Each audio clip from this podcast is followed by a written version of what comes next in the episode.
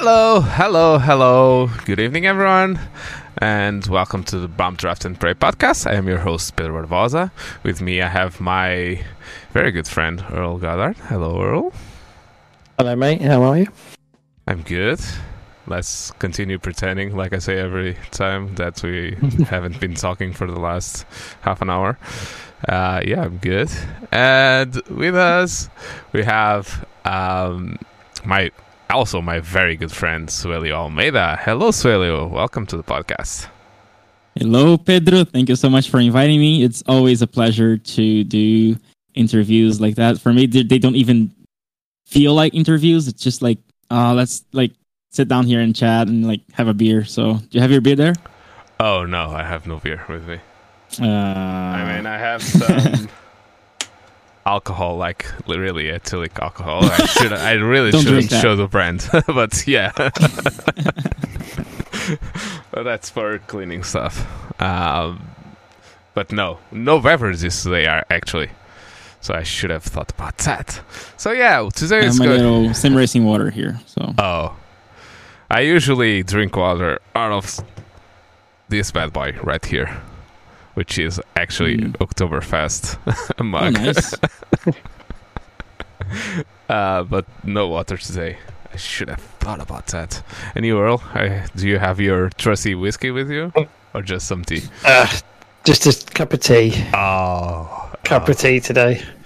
Ah. Oh. Weak, weak, weak. Being sensible. Being sensible for once. So yeah, today it's going to be a podcast all about Mister Suellio Almeida, um, who I actually knew from um, Twitch. I think I found you on Twitch. I think it most was likely, on Twitch. Yeah. yeah, most likely on Twitch.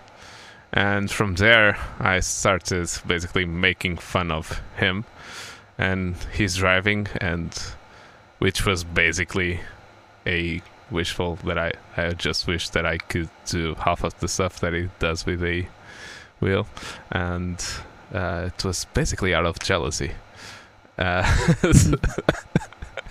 and the connection that he's Brazilian and talks Portuguese. It's it's always nice, always nice. Always and you nice. Also helped me um, solder a Cube Control cable. Oh, that was, and I failed. And I had to buy a new one. Yeah, you bought a new one anyway.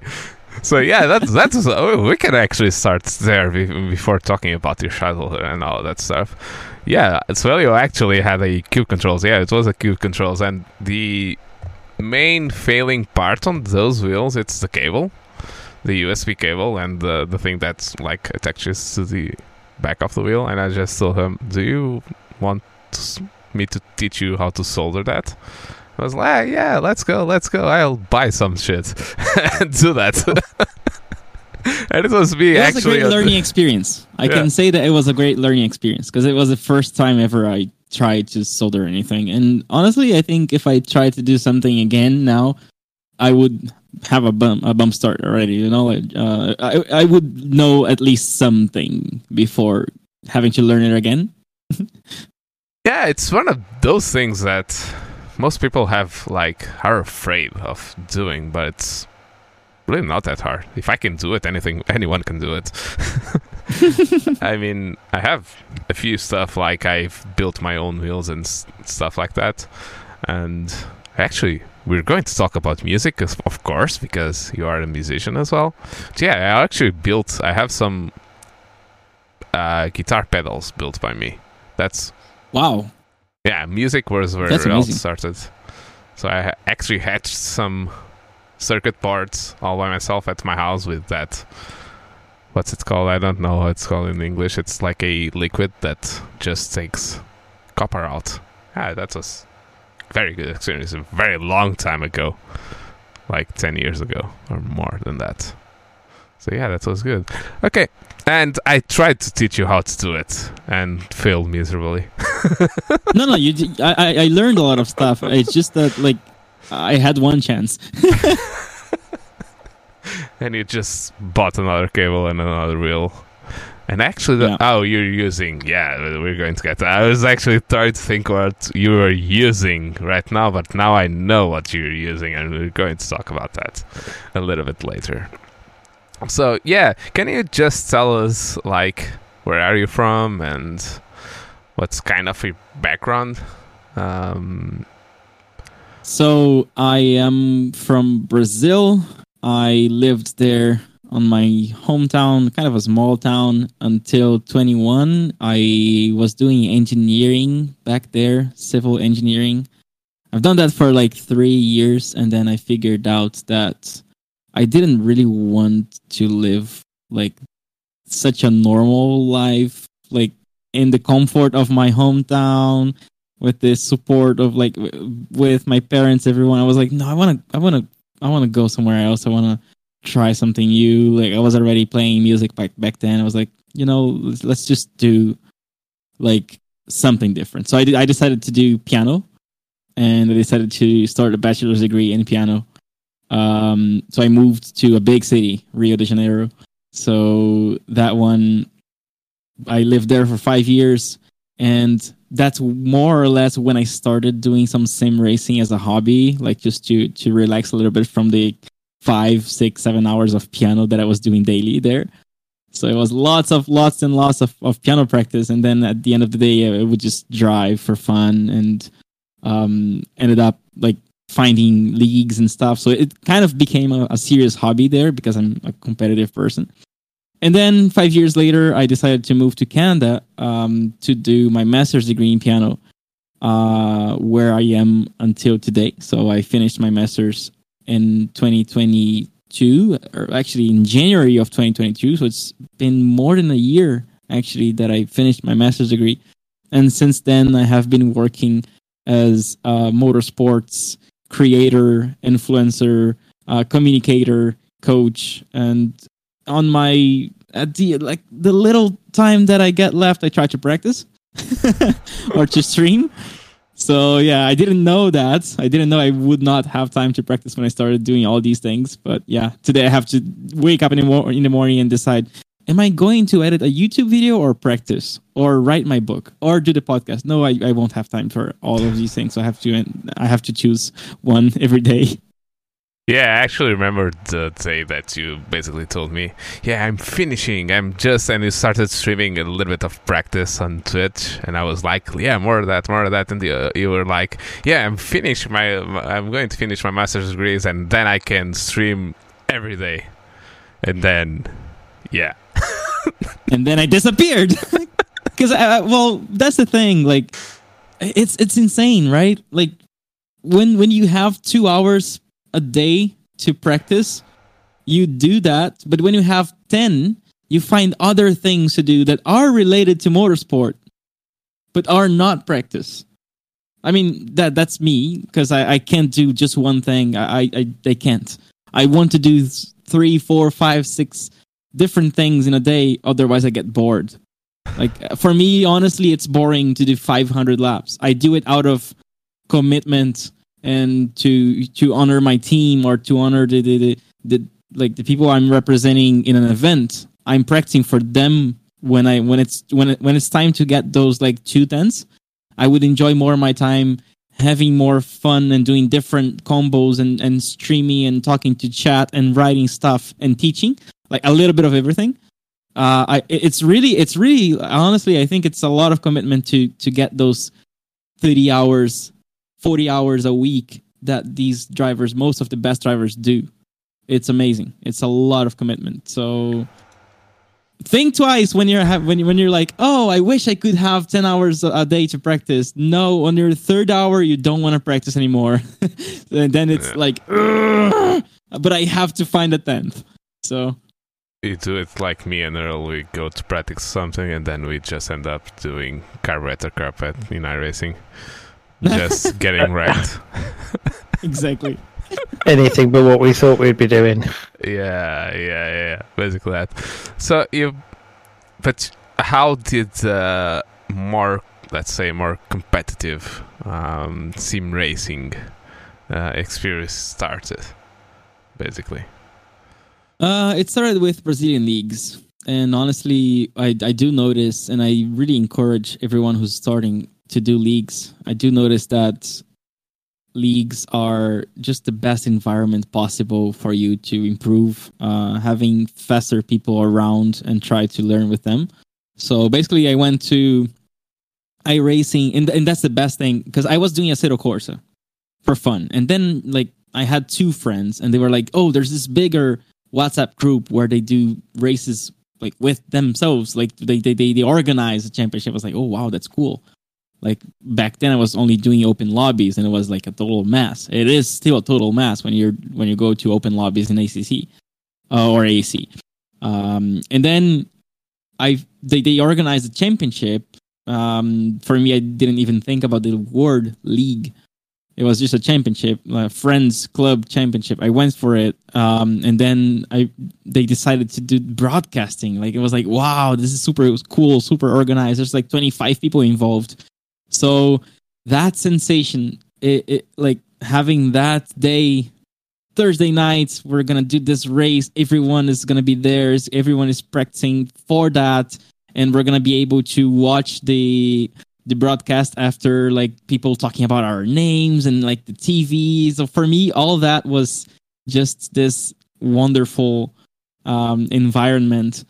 And this was in the A C. So I did, a, I did one year Uh, of this league in A C, and because there were some really fast drivers there, uh, that really encouraged me to figure out a way, like how can they be so fast?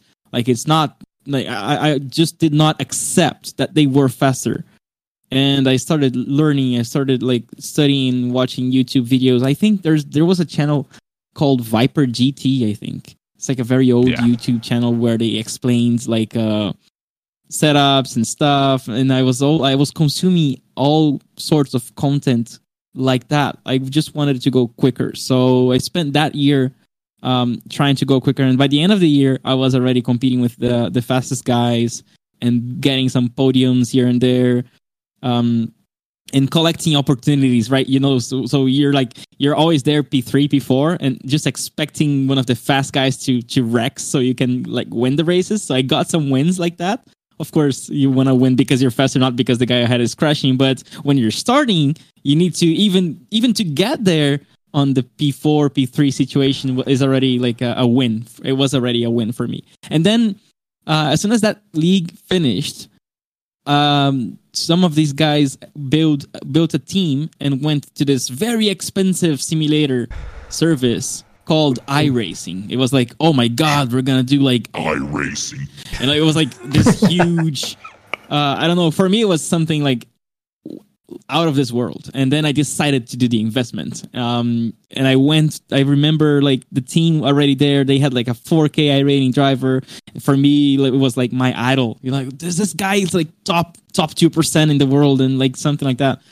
Um and then I got in iRacing with this mentality. I want to, I don't want to waste my time. I don't want to fuck up. I want to know exactly what is the fastest and most efficient way to become competitive in this simulator. So I always practiced with that guy, with the four K guy. Um, and he was like teaching me what I was doing wrong, and I was learning how to set it up. And I remember to this day, like the first combo I ever drove was M X five at Okayama, and I remember ra- like just seeing all onboards on YouTube, all lap guides, everything, and then getting a notebook and writing down the number of the corner, the characteristics of the corner, what gear, what to do. Like I was writing down all that before I even drove on the track, because I did not want to create bad habits. I was afraid of driving because I wanted to start the right way. And then after like, I don't know, three hours doing that, I finally decided to to to, to go for it. And, um, you know, I got like a good head start, you know, I, I, I, I got the right mentality in iRacing. So within like a month, I was already two thousand iRacing, because I, I, I know I knew exactly what to go for, and, and I never regret that. And it all started, of course, in leagues, because as soon as I went to iRacing, I already had a league in mind. I went to iRacing to participate in a league. It was not the op. Like people do the, or, the other way around. They go to iRacing, then they figure out that there's a league. for me, no, there is this event here. And in order to participate, I have to start iRacing. So that's what I did. Yeah, it's kind of interesting. Uh, completely different to mine, but I've been sim racing for a long time, as you see from my gray hair. And I started really early. So, um, yeah, and so basically iRacing was just because you went with your friends, so not... Some you were not, let's say you were not, you didn't know all of these different sims, like and uh, the basically wars that are between them. And it's actually kind of funny talking this now because we have this big talking point uh, that everyone has been talking with Max and all of the uh, good and bads from every um, sim. Uh, but you were basically taken from... Your friends were taking you where uh, you went to, basically, and where you are right now. Because you're still mainly an iRacer, for lack of a better term. Uh, yeah, yeah, that's, one hundred percent. That's interesting, because the first time that I came to iRacing, I was I knew no, no one. I actually... I realized that a few years late that I, later that I...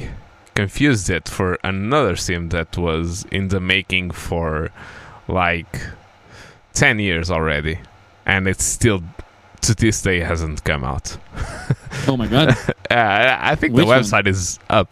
I don't remember. It's like, I don't know, World of Sim Racing, something like that. It had a Lotus, I think it was the Lotus. What's the one that's the really old one that it's on iRacing? The Lotus... forty-nine or something? forty-nine, yeah, the forty-nine. I think it had a few, and then it had the the one after that that had the nose with the wing, that it was all basically the same um, one piece. I don't know which one, Lotus was that. The one mm-hmm. that Emerson Fittipaldi won. I, he won a couple of races in a Lotus, I think. When he was back at Lotus, and then he won at McLaren. Wasn't right? that the seventy-nine though?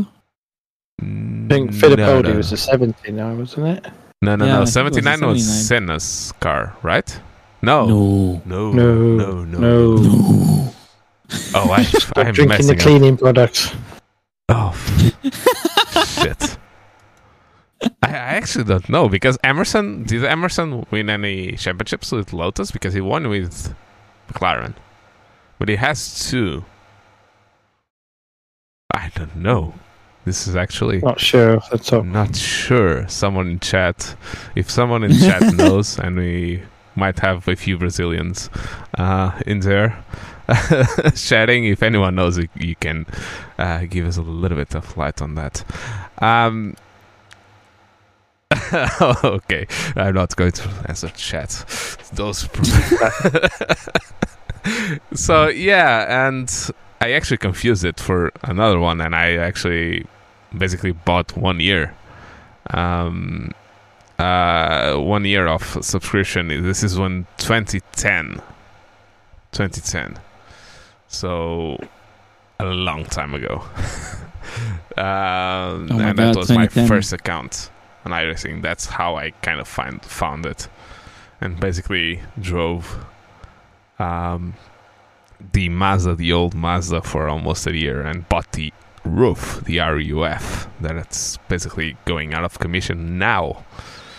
Mm-hmm.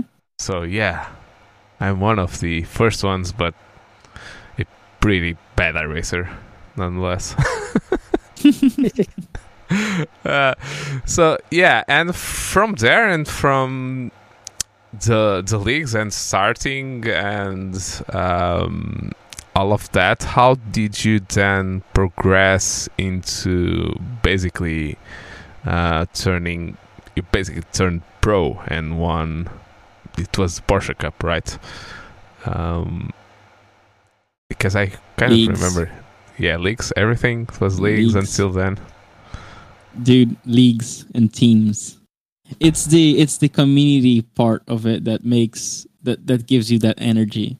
If you're like a, I mean, there there are some exceptions. People who have been driving alone for like two years before they started doing officials and stuff. You hear stories like that, but mostly N Y C, like, really encourages, like, pe- my students who progress the most are the ones who have a deadline. You know, there's this race on Saturday. Like, it, it, it gets serious, you know? If you're just doing officials and you race whenever you want, it just it just does not trigger that that that focus gun in your head sensation that a league gives you. Um, I actually was thinking, and I, I will do that eventually. Uh, my road to nine K, if I ever get to nine K, I'm going to do a video on YouTube about, like, every K, like what I did.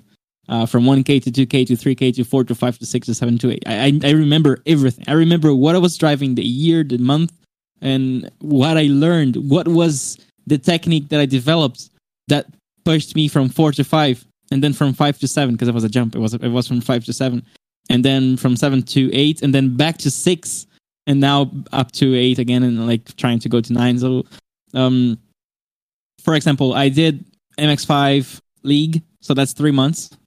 In uh, I R B, it's a, it's a Brazilian league, um, which is which has it's pretty much the biggest one there. It has the best drivers. Uh, I was able to compete with drivers like uh, Eduardo Barrichello, like uh, Rubens Barrichello's son. There, I was able to race against Felipe Drugovich, who is like uh, racing for Aston Martin right now in Formula One. Sergio Sete Câmara, uh, Jeff Giassi, like uh, Gustavo Ariel. I remember when Gustavo Ariel was six K and I was also six K, and we were fighting and we had the same pace. I would never expect that guy would become like ten point whatever K today, and I also did not expect that we we, we would be teammates right now. Um, anyways, um, so leagues, leagues, leagues, leagues, man. That's the that's the thing. That's the thing for me. It, I, I was always practicing with someone for a league, and that's what drove me. All like during all these years. Yeah, it's kind of a good point, um, because it's that focus. But at least for me, um, I'm still nowhere near where I want to be in terms of iRating, but I don't really stress about it. Uh, but I really took a jump. Like I was basically at two K. And I started to get up more and more iRating, where now I'm... If it wasn't for a little thing called G T threes in the summer, I would probably be more than three K right now. But I just... Comp- I, I basically decided to go to the cars that I like the least, let's say. Not hate. It's not hate. It's like the least. And I... And I decided to do all of the... Because I do the, the dollars thing to get the mm-hmm. that par- participation fee that they, they give us. And I did it, and I completely lost motivation. Completely lost motivation. And I went from two point, almost two point six K to like one point six in one month. So it was like big drop. And then mm-hmm. I started to come up again. And the thing that I did was race less, race what I want, what I like, and just have fun. And I, in like three weeks, I was already like two point three, two point four K again, just from mm. driving F three. Let's say I like the F three. I like prototypes. I like all that stuff. So yeah, it was. You like the fast stuff. Oh yeah, the agile stuff. Oh, and I, I, I like open wheelers. Let's let's face it, it's just a dynamite thing to do in iRacing to lose safety rating and iRating. Sometimes when you do it wrong, but yeah, it's kind of different, Earl, because you come from a a background where you can't really practice in real life. You just go to the weekend, and of course you focus on doing better, because you, you the only time you have to practice is at the track when you get to practice session. Uh, yeah, it's sort of in the lower formulas you'll get a midweek test day maybe before you get to the race weekend, so you get your couple hours and that's it. But much like Suellio was saying, it's more about not you don't get to do three hundred laps. You get to do, if you're lucky, thirty in a session. maybe fifty. So you've got to really condense everything down to before you get there. Where do I think I'm going to struggle? Where should I focus on? So you, you go in with a plan of attack and just hope you don't have any incidents that put you on the back foot. But yeah, you don't. And then as you get higher up and the cars get faster and more expensive, you get even less time in them because they're so expensive to run. And it's certainly... It's funny because... Yeah, go, go on. Right now that I'm driving in real life, I remember my first... Well, I, rem- I remember the entirety of the year, what I was thinking about, what the car, how the car felt and what I did uh, on the test days and everything.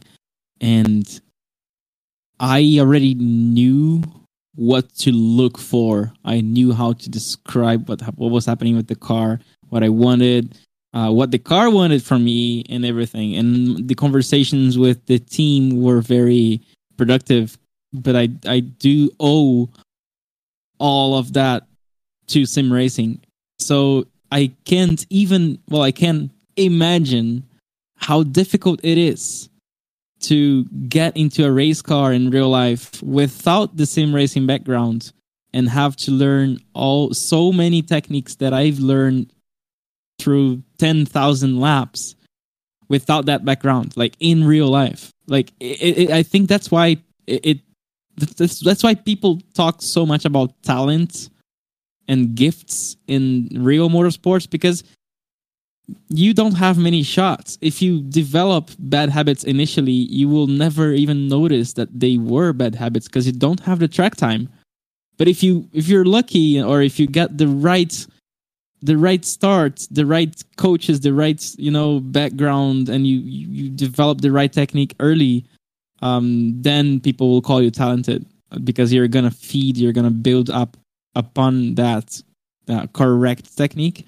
So it's it's cruel, man. Motorsports, yeah, like it's definitely pr- having the right team around you. If you can get, especially in the small stuff, Formula Ford's the entry level stuff. If you get the right team, the right driver, coach, engineer, and even down to the right mechanic, who's just you know you're never going to have a mechanical. You get all of those in place, and you're straight away ahead of everyone else before you've even hit the track. Yeah, that's crazy. It's crazy. And like I say, you, you get one shot at it. You don't...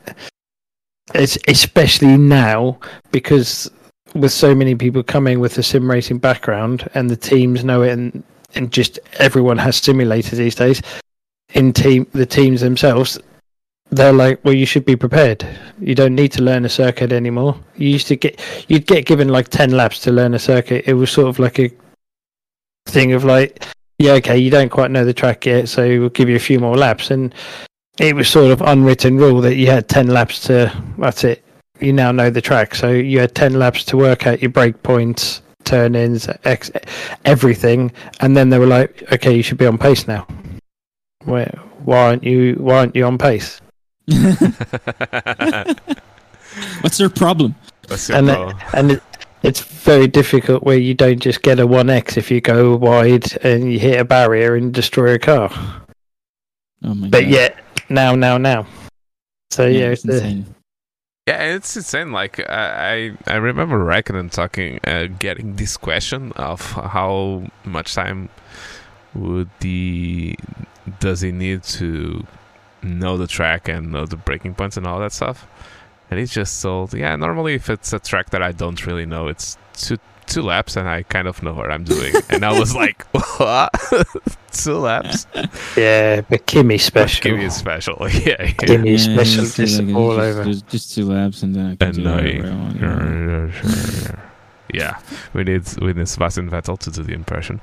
Uh, so yeah, that was always...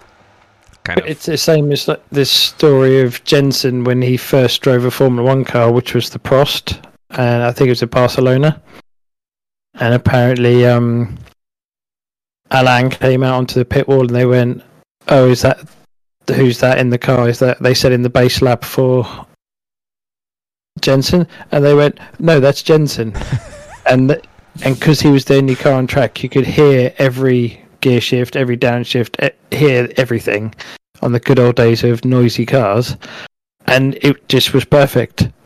And that was his first time ever, and that's why he he got that start. You know, if he had made a mistake then, it would have been game over, or not game over, but it would have been a very severe check against his name. Yeah, because wow. he actually went to straight to Williams, Williams, but and then to Renault. Yeah, because that was off the back of that test. Yeah, yeah, it was off the back of that test that Prost couldn't take him, so he said to Frank, "Is like, yeah, you need to take this kid." Yeah, and Kimi is actually about the same thing. He did that test, that famous test with Sauber, and then just like. Yeah. And Michael said, "Yeah, hold on to him." Michael heard him and, what's who's that kid?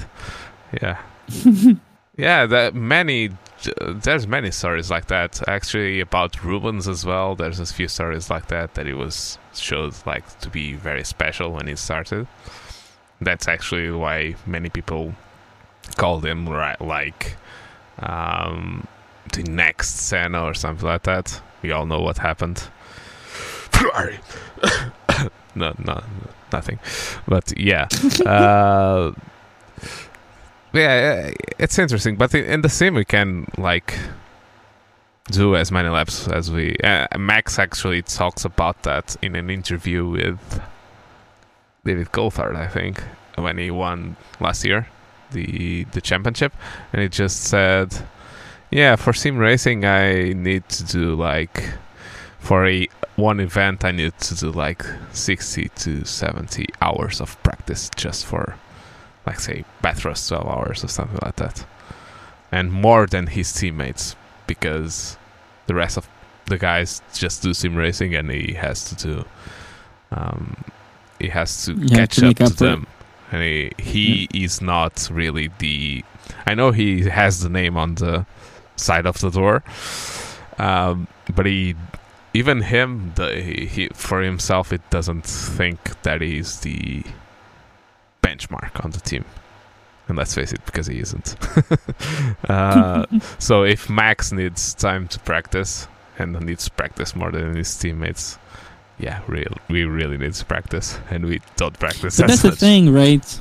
Like in the real life, uh, if you get two tenths slower than perfection, you are already very competitive because everyone else also has that limitation of track time. So it's pretty much how close you get to perfection, and you're two three tenths off that that's that's good enough. In sim racing, everyone will be doing twenty, thirty, forty, fifty hours more to not only perfect like the lines and the driving, but also find the the behavior of the tire model that is specific to that simulator, find exploits, find the best way to warm up the tires. So there are so many details that people keep looking for. Okay, I'm gonna try a qualifying lap without warming up the tires, now with warming up the tires, now without warming up the tires in the beginning, but warm, warming up the tires at the end of the out lap. Yeah, there's so many possible combinations that time becomes a very important factor in all this. Time is one of the most important factors in preparation. Of course, a well-used time, but when you get to the top level where everyone is like very similarly fast, the preparation time makes a big difference. Yeah, and we, we we kind of had that in Formula One this year, because in the beginning of the year nobody knew what to do with these new tires and warming up the tires for qualifying. And it's kind of interesting because we kind of had that kind of thing going on, and some teams figuring it out, and some teams like Mercedes didn't figure it out for a long time, and then six months. Yeah, it's twelve months, more like it. uh, uh, but then we have in real life we have more variables. You have less time to prepare and less opportunities to prepare, but you have more variables because. Let's say in iRacing, so far we have just one set of tires. We don't have. Uh, I mean, in F one, in the F one car, you have the all the four um, tires, but you have in not... IndyCar, you've got the alt. Yeah, you have the primary alt. And the alternate. Yeah, but it's not like um, in real life that you, you really have completely different cars. Like they are, f- there's ten Formula One cars, and they are all. And let's say that there's twenty because the cars are different from one another, and we're yeah. not just talking about uh, Red Bull giving a better car to Max. We're not talking about that, but there's tolerances between the parts. In the sim, there's not tolerances between parts. Yeah. And setups. And different set- setups.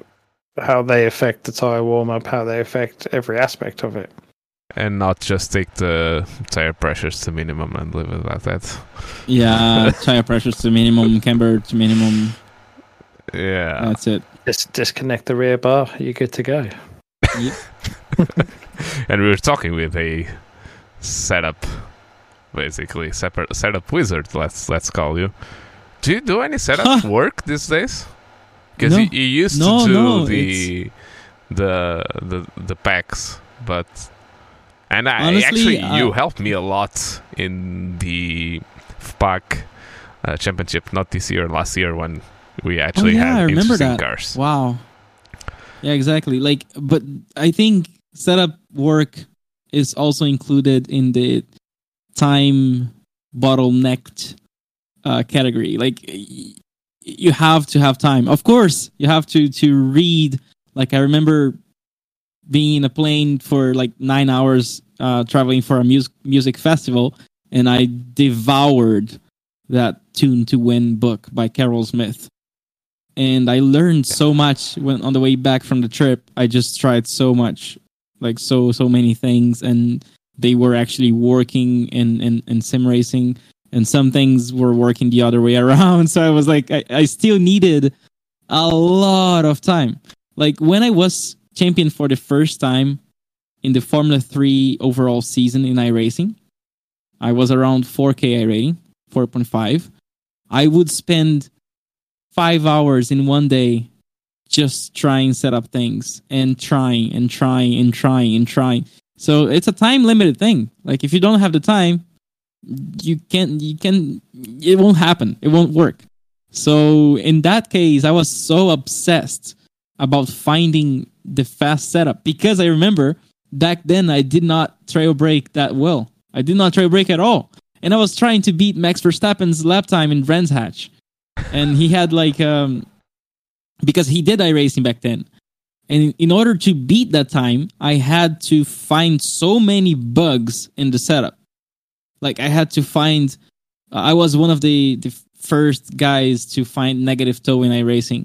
Like it was three years ago, maybe four years ago, where everyone says, no, you should not use negative toe.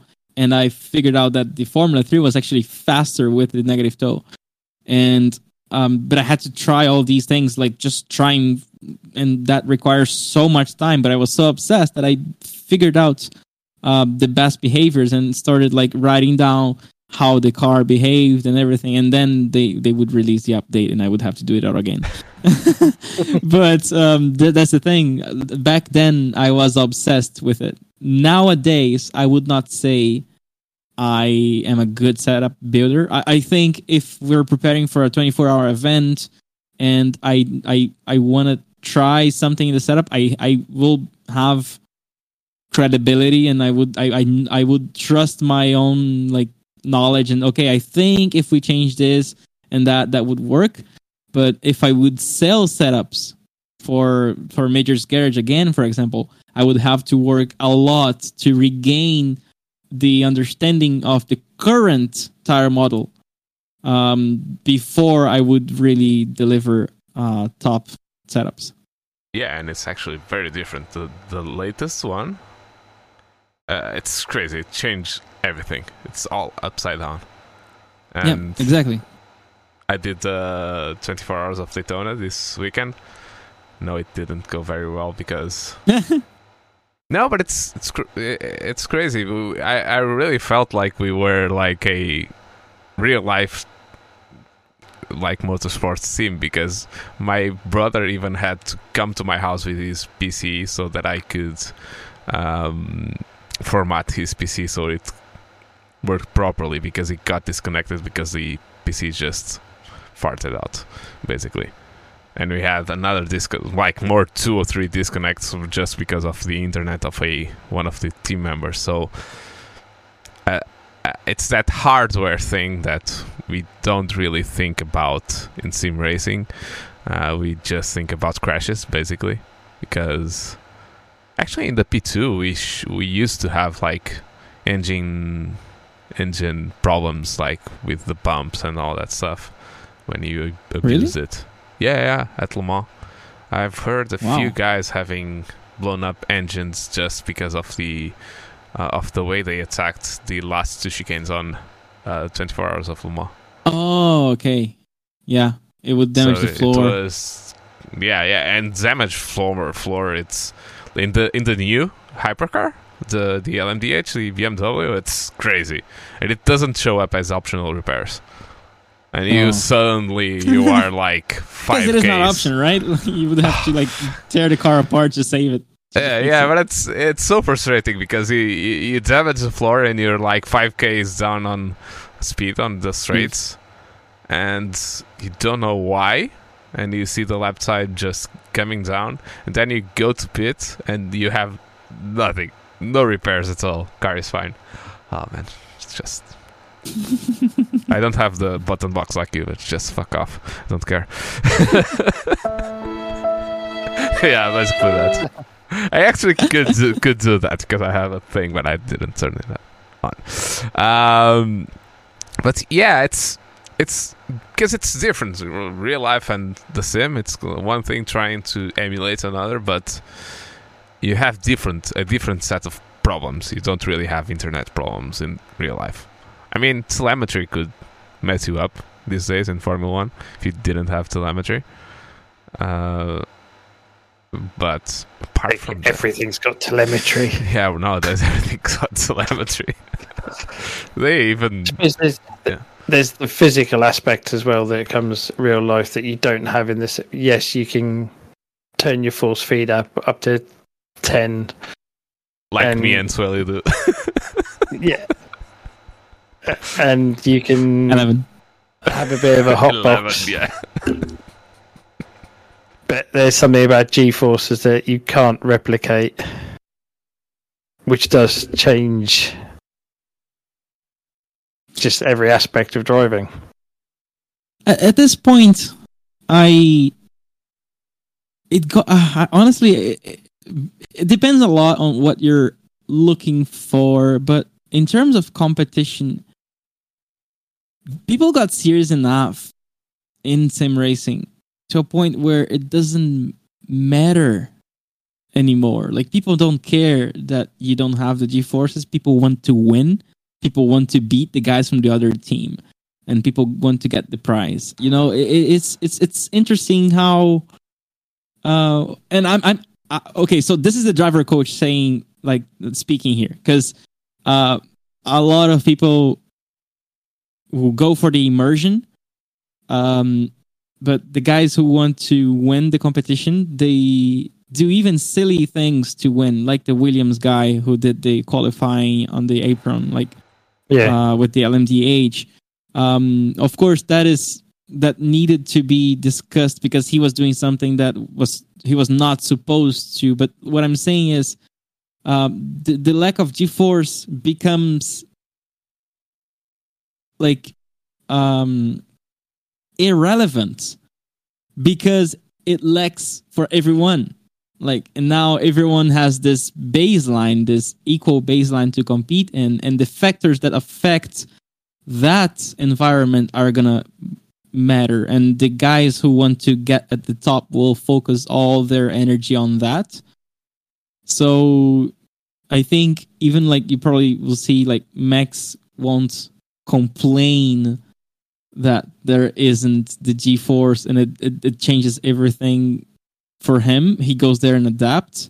It's it's like what what I'm saying here is sim racing almost ceased to try to emulate real racing in terms of competition. It has become uh, a thing of its own that prepares people to to real life racing. But there are it, it, like. If you, if you, I see a lot of people saying, no, I won't do that in, in the sim because I would not do that in real life. Well, yeah, but if you want to win, you have to do that outlap slow. You have to do that because that's that's that that's affecting like that competition right there. So uh, again, I, I I like remembering that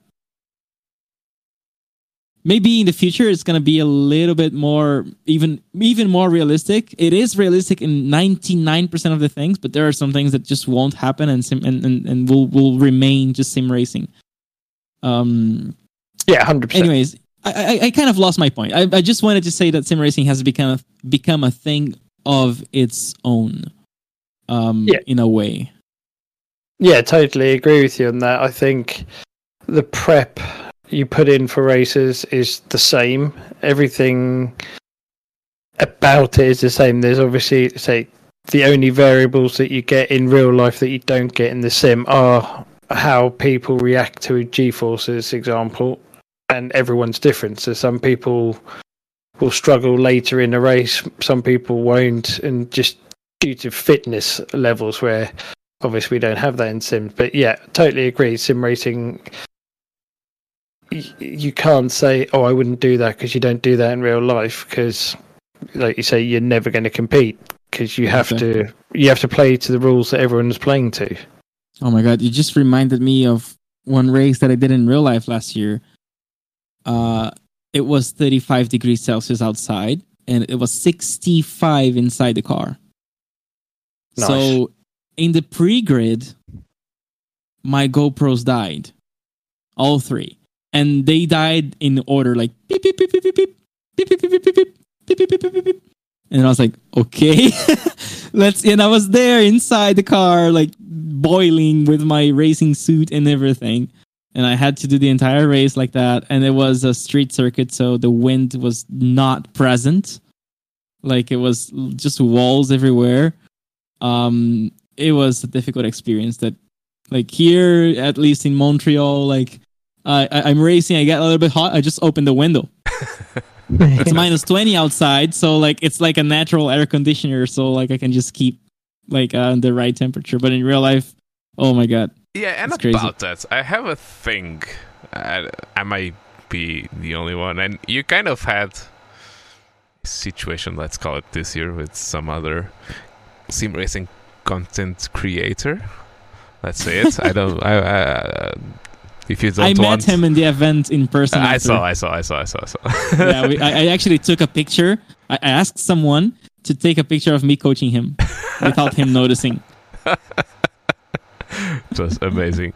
So, and about, actually a little bit about his point, I actually get more into it, and I think I perform a little bit better, and this is talking in the sim, when I'm kind of a little bit hot and sweaty and kind of fighting. Um, I, I don't know, if, in my case it kind of focuses me on the driving and makes me not think about where everything is around me and where I am, because I um, it kind of gets me in the zone. Um, but how are you guys? Do you really like to just be as comfortable as?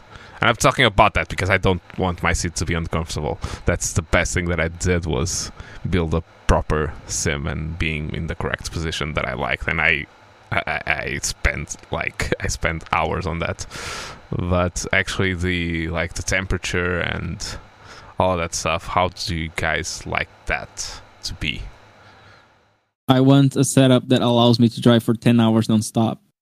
And if I if I'm thinking, oh, I'm sweating and my back is sticking like to the seat, that's thought process. That's that's energy that's being stolen from the sim to something else. So for me, I need to be in a state where I don't think about anything else. You know, like when you're when you're not sick, you don't think about it. It's like, oh, I'm feeling so good today. I'm feeling well. I I'm, I don't feel my headache. I don't feel no. You you won't you won't spend the the day listing everything that you don't have. So for me, that's the idea. I want to be in an environment where I don't think about anything. I just think about that, like. Um, for example, I don't know, like if I'm like even on on the straight line, you already start thinking about something, right? Like, but if if if you if you set up a place where you don't feel anything, okay, your foot doesn't sweat, or it's not too hot, or the the, the, the way the wind is, or like the light on your, anything that distracts you should be removed. Like, you have to create this environment of full focus so you can really, really, really efficiently use your brain to learn and to to to practice. So temperature definitely gets into like that that that situation. A C just on. Perfect. Yeah. And how, what is the, the perfect temperature for sim racing? I was joking. twenty-three point two degrees. Uh, nineteen. And you, Earl, of course, coming from real life, you don't really have an option. I think you kind of have, like in modern prototypes, I think it's A C is mandatory, but I, I've heard that it doesn't work that well. I have a story. I have a story regarding that. Actually, uh, I won't tell. I won't say the name of the person, but uh, a person was driving a McLaren G T four in Europe, and the team said that they had to use the A C on. They had to have the A C on in the car because they built the car in a way where it compensates the power that is drained from the engine to the A C. They actually generate a little bit more power to the engine to compensate. But when you actually turn on the A C, the power that is given to the engine to compensate that is bigger than the power that the A C is draining. So the car goes quicker if you have your A C on. Oh, that's interesting. G T four hack. You have to use your A C. Oh, you have to be comfortable. I'm sorry. Oh, that's maybe because in the real the rules, probably you are allowed to compensate with a little bit more power in the engine for the A C, and they just... Oh, that's brilliant. Yeah, it's probably uh, they're probably talking about like one or two H P, but still. Oh, it's everything counts. Everything counts. Yeah. So, in the Earl, do you have your A C just on, or it's just your bed? No, I just open a window. Open a window, but I it, the cars I drove never had A C in them or anything like that. They either open wheelers or old Group C cars where there was nothing, so most of those races with the sports cars, you were fifty degree cockpits before you got in them, and it it is what it is. You just deal with it and sweat. I remember getting in cars and not having a drinks bottle, so yeah, it was, I a, remember... diff- it was a different time. Oh, it's, we still have it. I remember doing an endurance race um, with my F R S, and the adrenaline makes like wonders, right? So I did not feel it. I was racing and everything. Oh, and no, no, no, wait. Two situations. One was in that same place that where my GoPros died. It was sixty-five outside. I was racing. I did not feel it because I was racing. The adrenaline was there. As soon as I saw the checkered flag, I felt like I was gonna pass out. As soon as, as soon as I saw the checkered flag and I relaxed, the adrenaline went away, and I was like, ugh. And as soon as I figured out, oh, okay, okay, I might actually like faint here, I went to the pits and uh, to to the radio and said, okay, I, I need water right now. I need water. I need water. Um, and the guy said, okay, then don't go to the paddock, go to the pits, and we're gonna bring water to you before. So I went there and they ran with water. They threw water on my face and gave me some water. Um, and it was all good on my side. Then I went to the paddock and my teammate was having big like like problems getting out of the car because he was also uh, passing out. So his dad had to pull him out of the car because he was not able to get out of the car. Like, yeah. It was that hot. Yeah. Do you... Uh- Uh, I mean, we're kind of jumping around all over the place, but I, I don't think people will mind that much. So you're racing, uh, last year you started racing um, in a Toyota A E eighty-six. It's the A E eighty-six? Yep. Yeah. G T eighty-six. G T eighty-six. Oh, okay. Oh, okay, okay. G T eighty-six. Yeah, A E eighty-six is the old one. Okay.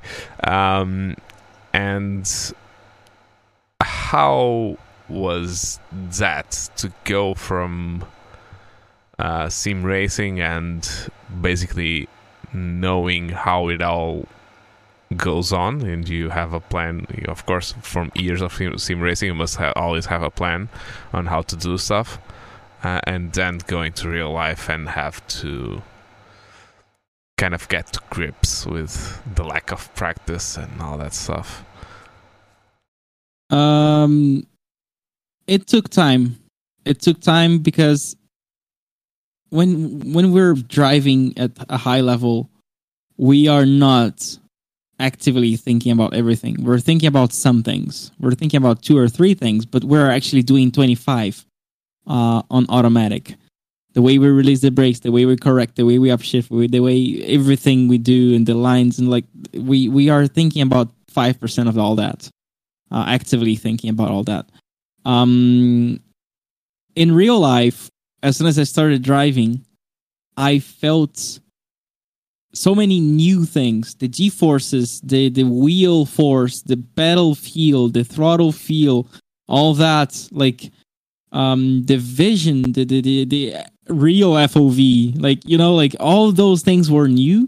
So I, I had to spend so much time processing that, because imagine I have a super, super stiff pedal here with eighty kilos of force, and the car I was driving was a uh, production car that was transformed into a race car, so it has it it had um A B S and stock brakes, so it was super light, super easy to reach the A B S. So I was braking what it would feel like fifty percent or no no no twenty percent of what I would brake in my sim, and in my head would be thrown like pff, immediately, because the car was ju- was just on threshold braking already. So all those little like m- automatic things were happening because of my muscular memory in the sim. So I was driving like shit. Like I was really stopping, and then like I was feeling weird, and like it took a lot of time. It took me three, four, five test days and track days before I really started creating that adapted muscular memory to be able to, to, to be able to compete, not even to, to, to compete well. Um, and then after that, I still needed around ten races uh, over the course of three, four months before I really felt comfortable. I remember on my penultimate uh, round, I was really frustrated because I was not competing well. I was not on the limit. I was afraid. I was feeling the pressure. I was not delivering.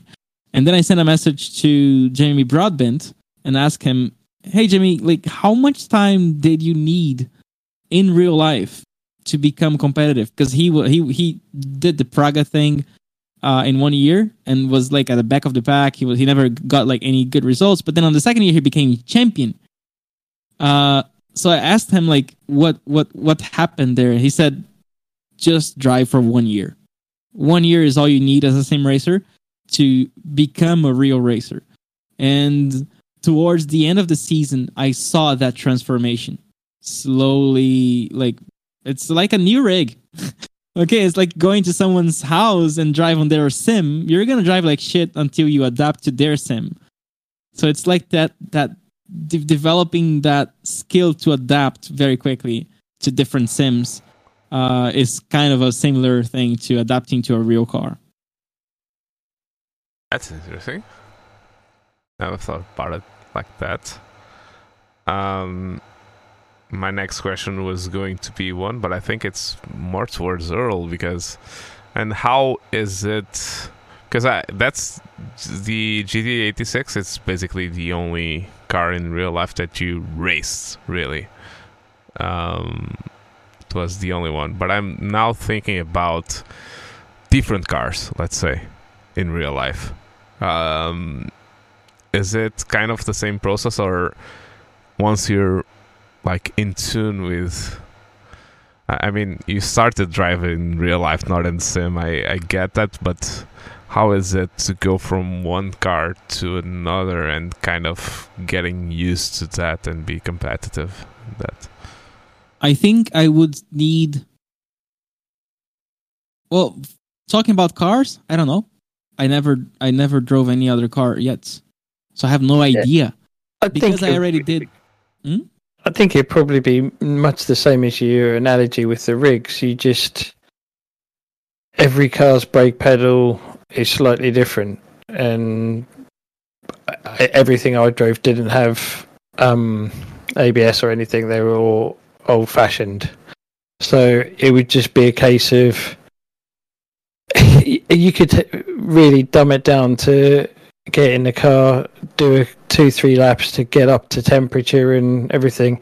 And then one thing I used to do is on the back straight, say you would, let's pick two hundred board. So you're nowhere near the braking zone, but no one's behind you. You'd go full brakes, a good hard brake, just to feel what the car's doing and kind of go, okay, that's where it's at. That's peak pressure. That's I don't want to do more than that.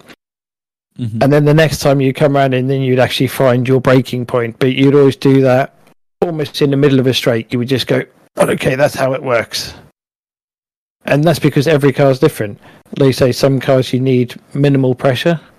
You go up to F one cars where you the pedal doesn't move and it stops with five G of force. Oh my god. So God, I, I'd never it, experienced that. Never, ever. Oh, it's... The th- I think the one thing that no one will ever appreciate until they get the opportunity to be taken round in an F one car or drive, or even a three thousand car, is the G-force on your head. I remember um, George Russell said that when he went from the Formula two to the Formula one and he braked for the first time in the Williams car, he said it was... unimaginable. Like, imagine you're going from a already fast car to a Formula One and you get shocked. Imagine if you didn't even have that experience before. Yeah, that like, it's literally astronaut stuff stuff, right? Oh, it is. I think in in the like peak of racing, or since I stopped racing, my neck has gone down an inch and a half in size. Oh my god. Because I'm no longer training my neck. And it, it's simple as that. But to give you an example, I used to have an old crash helmet with, I think it was five kilos of lead either side. Just, to, just, um, just to train your muscles. Yeah. And basically, wow. If you just... They've got version version, but that's the most rudimentary one you can do. And... Go and do that and put a five kilo weight on the side of your head and just see what it feels like. Uh, oh, and my, my cars had one point seven G on the cornering, like the, the, uh-huh. the G T eighty-six. And once we were doing a test day and we had to burn the fuel because we were like having less fuel for the quali the next day. And The, the the race the, the team put like the full tank, and he was like, okay, Suellio, you have one job, you have to burn the fuel, drive until we we go to the red needle. And like at the last thirty minutes I was like, are we there yet? Can I come back? Because like I was in a very bumpy track, and with one point seven G I was already feeling it. I was like, oh my god, like it doesn't like stop pulling, you know. And it's one point seven. Imagine like three times that. Uh, yeah, it's phenomenal. Yeah, and actually, so, like tracks like Donington in an F one car, all the because I, I think Donington was really bumpy at some point. I don't know how it is now. I it, it's got a couple of corners that have some bump. But I think they might have done a bit of service resurfacing work yeah. there, but it mm-hmm. wasn't it wasn't horrendous. Yeah, because but, those yeah, cars have no great. give at all. But creating the curves flat in an F one car, yeah, that would get your attention. And that's why I'm thinking, like, uh, well, I, I, I, I'm for sure racing again this year, and I need to work out. I need to, to feel like we said, like I said before, um, anything that makes you uncomfortable will, will take energy from your brain, will take energy from your focus. So if you're fit, you're going to be able to learn more. If you're not, you're going to spend a lot of time struggling to, to, to even drive. And that's completely counterproductive. one hundred percent. Yeah, yeah, yeah. I, I kind of feel... When I, when I went from... Like, I'm not shaming the company that you're seated on right now, because it's not the same level of rig that I had. I had a play seat. And when I... Like, the basic one, the cheapest one. And then when I...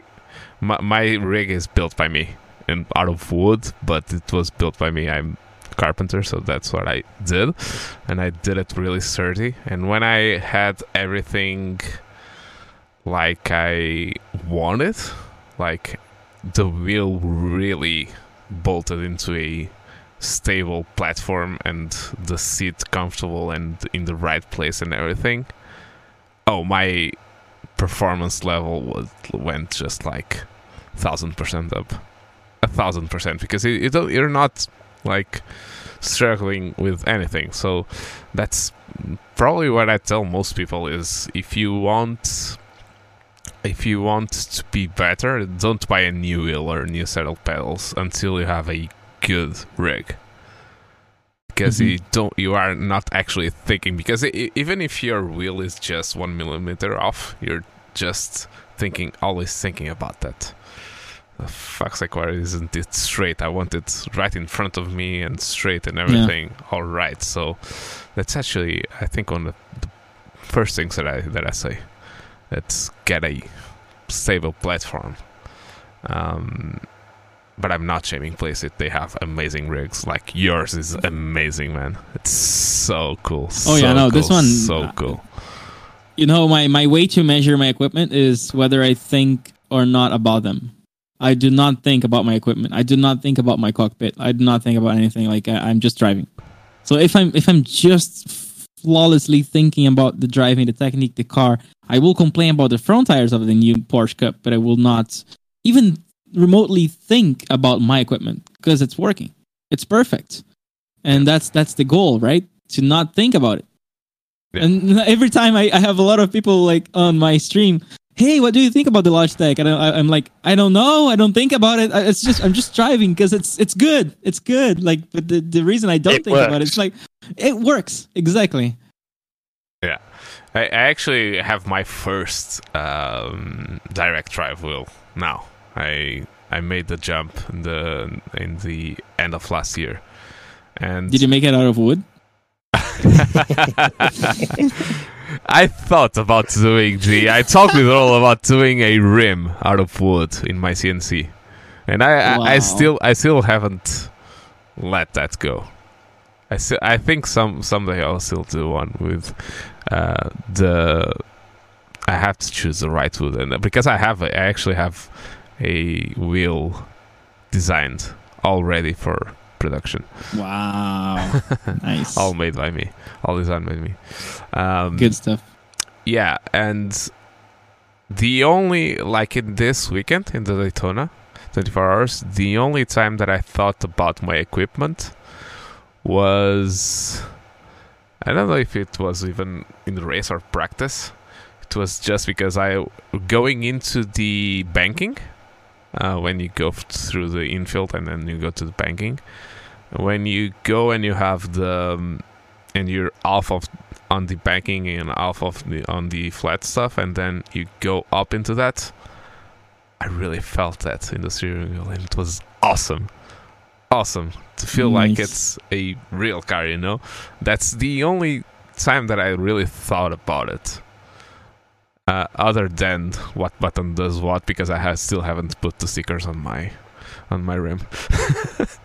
So I, I'm still not one hundred percent on that. But yeah, the basics were there. Pit limiter and flashy headlights for crappy G T threes.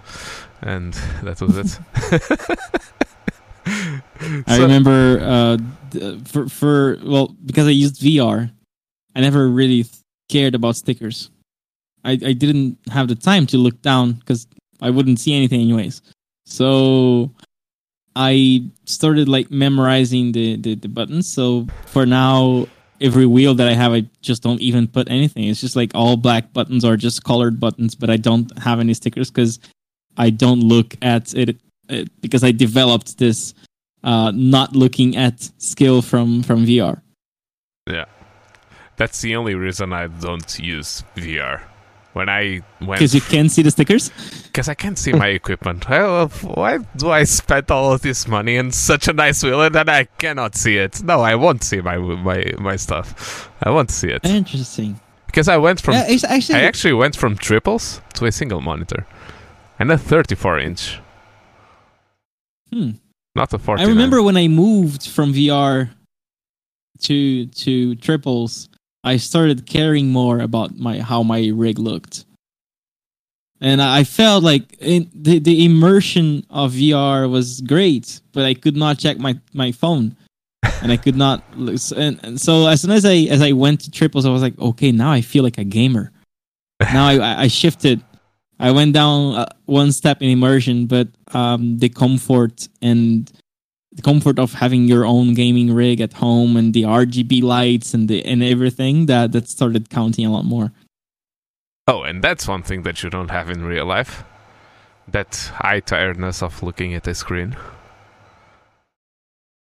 I can... Uh, yeah. Okay, you have G-forces. I'm not comparing the two. Okay, don't you, ma- you don't do that face, Earl. you, you get a different form of tiredness. You get a different yeah, sort of exactly. concentration tiredness because... As much as the software these days and the screens are fantastic, they can't replicate, especially when you get to the bigger stuff. Nothing will replicate what is actually like going down Le Mans in a L M P one. Not that I've been down it, but down Le Mans, it's a different sort of eye fatigue. Actually, one question. How does it feel to go through the woods at Spa? Because it I kind of... I don't know. They almost I, all I, talk like I, almost a tunnel. I don't know. I might shatter illusions here and go, I'm not really looking at the trees. Because when you're driving, you're looking to the next corner. You're looking at the track. You're not...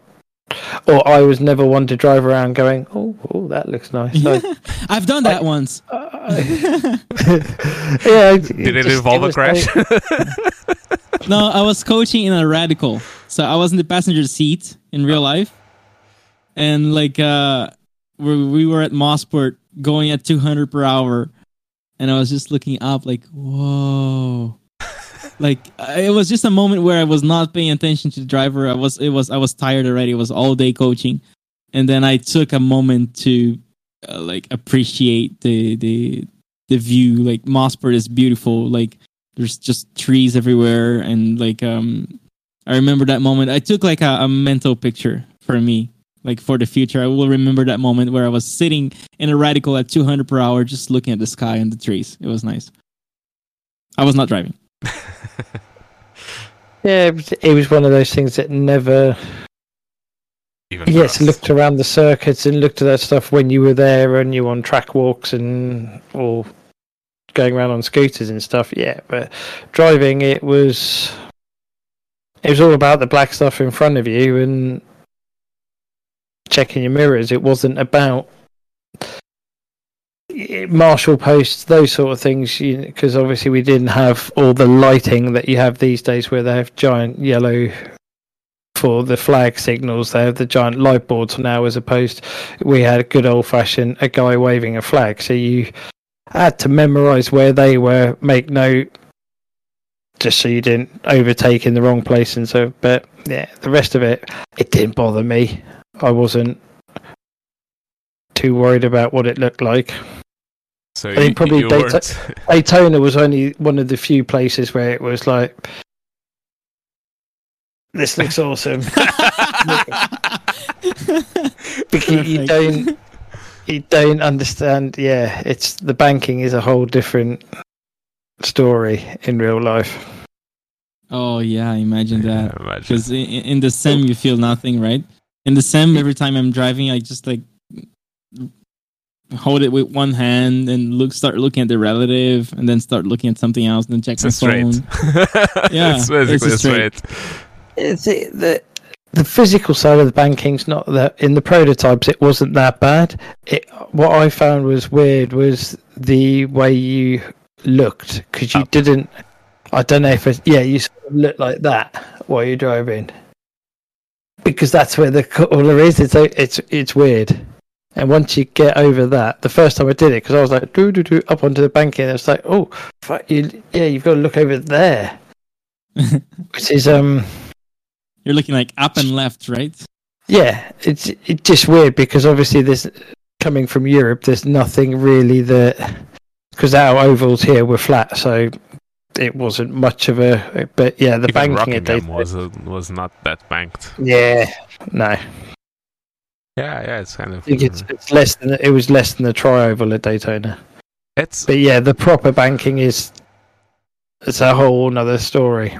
It must be Great, even fun. weirder in a closed cockpit because you were doing open cockpits and um, prototypes. It must be even weirder yeah. in a closed cockpit car. Yeah, I suppose you just you've just got a different reference point that you're looking out of. The window or something like that. I don't know. They must be able to do it because NASCAR go there and all the G T threes and oh, they, yeah, they yeah, can do it.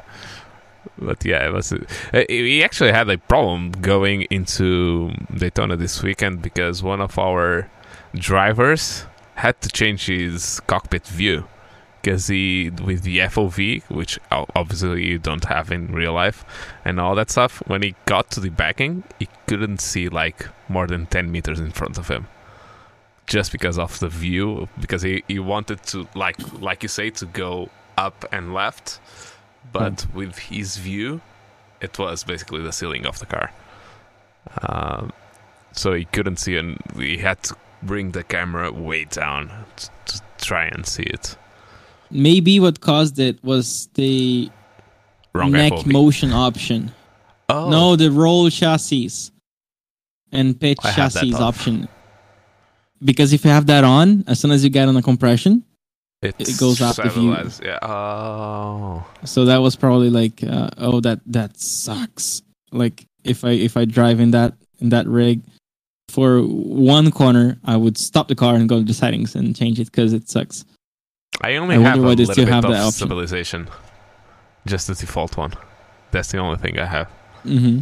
And that's because I tried in R Factor two. Actually, when I actually met Earl, because I met Earl through R Factor, because I did one race for his previous team. And then on the second race that I did, it was Sebring. And the new version, because R-Factor has a new version of Sebring, and R-Factor by default has no head movement, like no stabilization. So the world keeps shaking, right? Oh, I couldn't do it. I couldn't do it. I was I was getting sick from it. Because it's it's all blurry. It's all blurry, because the mm-hmm. the car, like in real life, your head stabilizes, and your eyes, even your eyes do some sort of image. They should learn with GoPro. GoPros have a stabilization that feels so natural. It's insane. Like you, you put the GoPro on the on the dash, and then you watch the video, and the car is going with the bumps and everything, but the horizon is perfect. It's like amazing, amazing. I think uh, they they they should check a GoPro footage and then have those uh, no, no, no. As, I as actually could do it then, but not at that race. At that race I used some sort of weird thing, but they actually have that built into the sim, but they just don't set it up properly from the box. Like exactly, many things in R F two. And a lot of just... people would complain about the sim because they, they, they, they would not know that this option is available. You know, I if, even if totally downloaded new... plugins, man. I went to, through this whole thing of downloaded plugins and all that shit, and then it was just one option, and just I just basically, you know what I did? I compared to iRacing, and I put it up to a thing that was basically the standard in iRacing, and that's a tip for the R-Factor guys. Go to iRacing and see how they do shit, and replicate in yeah. your sim, and it's... People and watch won't GoPro complain. Footages. And we'll watch GoPro footages. Uh, okay, I, I'm completely lost on our interview. So yeah, then you turned pro and you actually won that F three overall. And uh, what was the Porsche Cup uh, thing that sh- you did oh, with the was, old Porsche? That was much later. That was much later because like so the the big big big change in my sim racing career was my girlfriend's mom. Like we we were having dinner and I mentioned that I was champion in the Formula three in this like virtual racing thing, blah blah blah, and that I was accepted to go to Montreal, Canada to do my master's degree, but I needed to get some money to pay the tuition.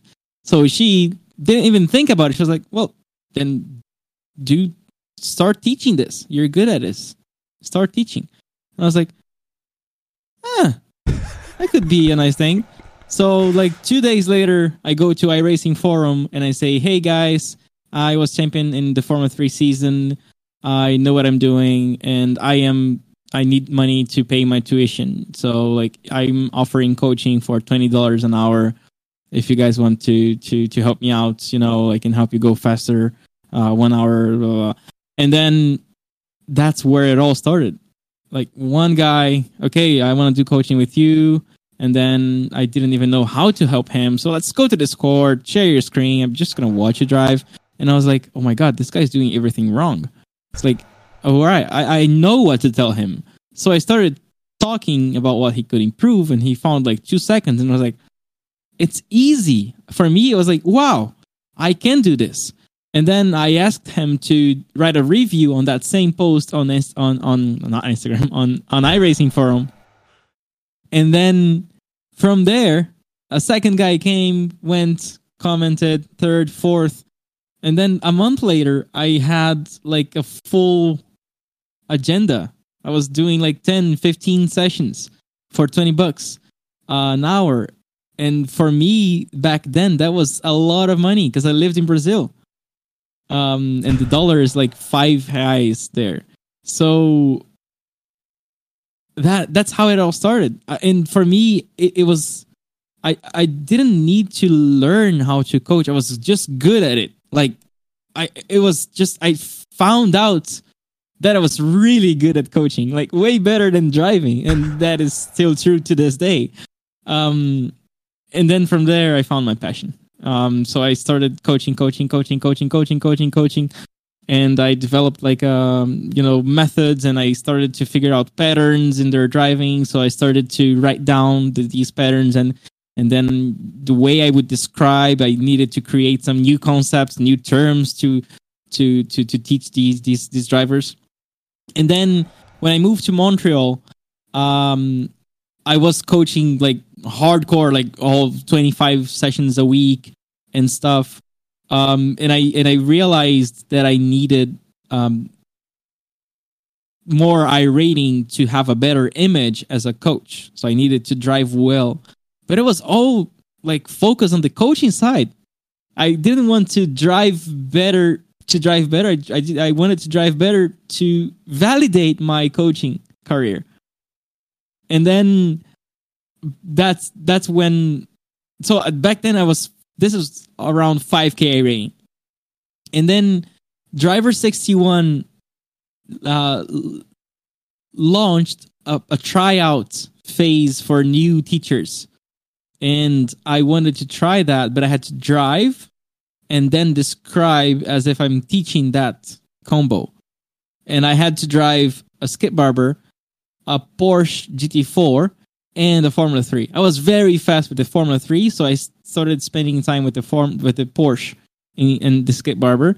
So I hired a coach to help me going faster so I could become a better coach. And then that's where I clicked. And my iRating went straight from five to seven K, like pff, three, four weeks. It just went up very quickly because I really got that. I, I was practicing so like hard for the Driver sixty-one tryouts that that increased my own, um, my my own driving technique. And because of that seven K iRating, I was picked up on a list by a driver, by a real life driver. in a V C O event where they paired a sim racer with a pro driver. And the the pro driver that chose me, chose me only because of my iRating. The guy did not know me. So my iRating enabled me to be on that list. And then the guy um, picked me without even knowing where I was from. Because back then I had like the, the, the, the Brazilian flag. And then after we talked and we started like practicing, I realized that he was Canadian and I was living in Canada. And we became good friends. Um, and many months later, he invited me to the Porsche Cup, Porsche Canada series.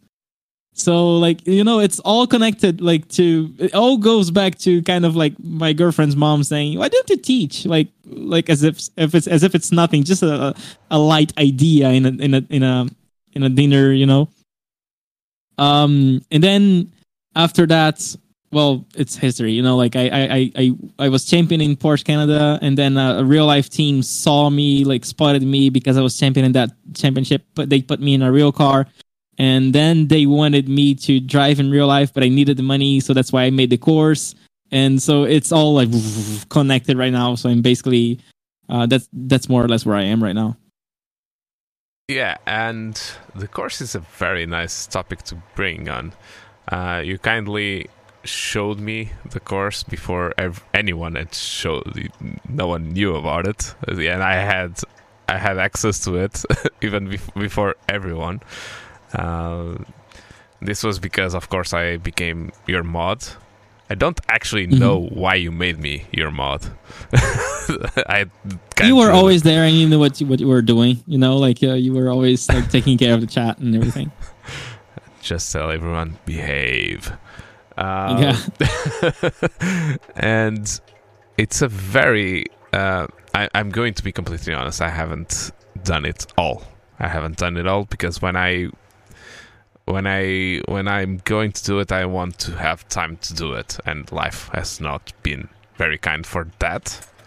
Um, but it's certainly very good because uh, I do think that I would prefer coaching just because I kind of know, because we're both musicians actually. We have that in common as well, and I teach music as well, so I kind of know how that process works and how to take advantage of that. But the course is very good because you always have the information there, and you can go at your own pace and and really try stuff out and do the sim racing thing of picking up a topic and practice for five hundred hours if you want. I'm, I'm exaggerating, but. And the other thing that's very good, your your like support in your Discord for the course is very, very good. Uh, I have to say, anytime that someone has a question, even if it's a little one, you, you always answer, even with your tight schedule right now. So it's very good.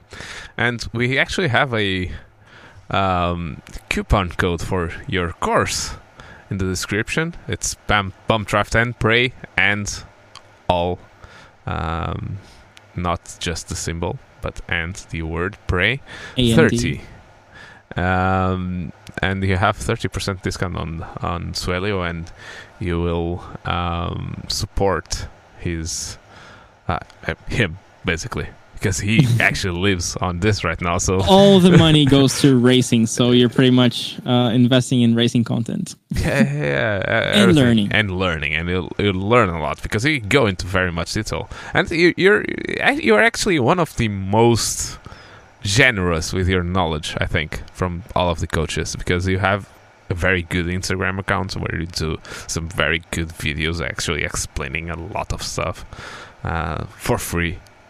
And you're very generous on, on your streams, as few as you do now. But you're very... Uh, you used to do the um, the setup work live on Twitch. Uh, I always yeah. found that amazing. And recording the uh, the the videos that you did for majors there. Uh, it was just hilarious. I was messing up your videos for majors. Majors must have been a little bit annoyed with you that you just left your hour. It, it were definitely the, the, the, the most dynamic videos, and people enjoy that. People enjoy that that movement, you know? Yeah, and you're actually very, very, very, very clever on that part. You're actually very clever on that part. Um, so yeah, go go check that. I can definitely recommend it. I'm not saying I, I did it all, but I can definitely recommend it and recommend his classes. I actually, you were generous enough when last year we did a kind of Suellio Academy um, car for Bathurst that's coming right now, and with three of the your mods we did a race together, and you were kind enough of inviting us to do one. It was like a group coach session for just mm-hmm. specifically for the workshop. Bathurst, the workshop, and it was like, oh man, this is.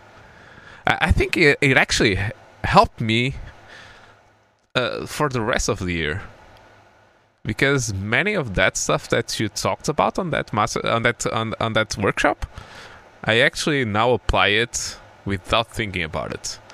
Like all of that um, compression of the car and all that stuff that you talked a, a lot about, because because Mount Panorama is like so dynamic with that stuff that I actually use it now with without actually thinking. And sometimes in our team when someone talks, so like, how do you do that corner?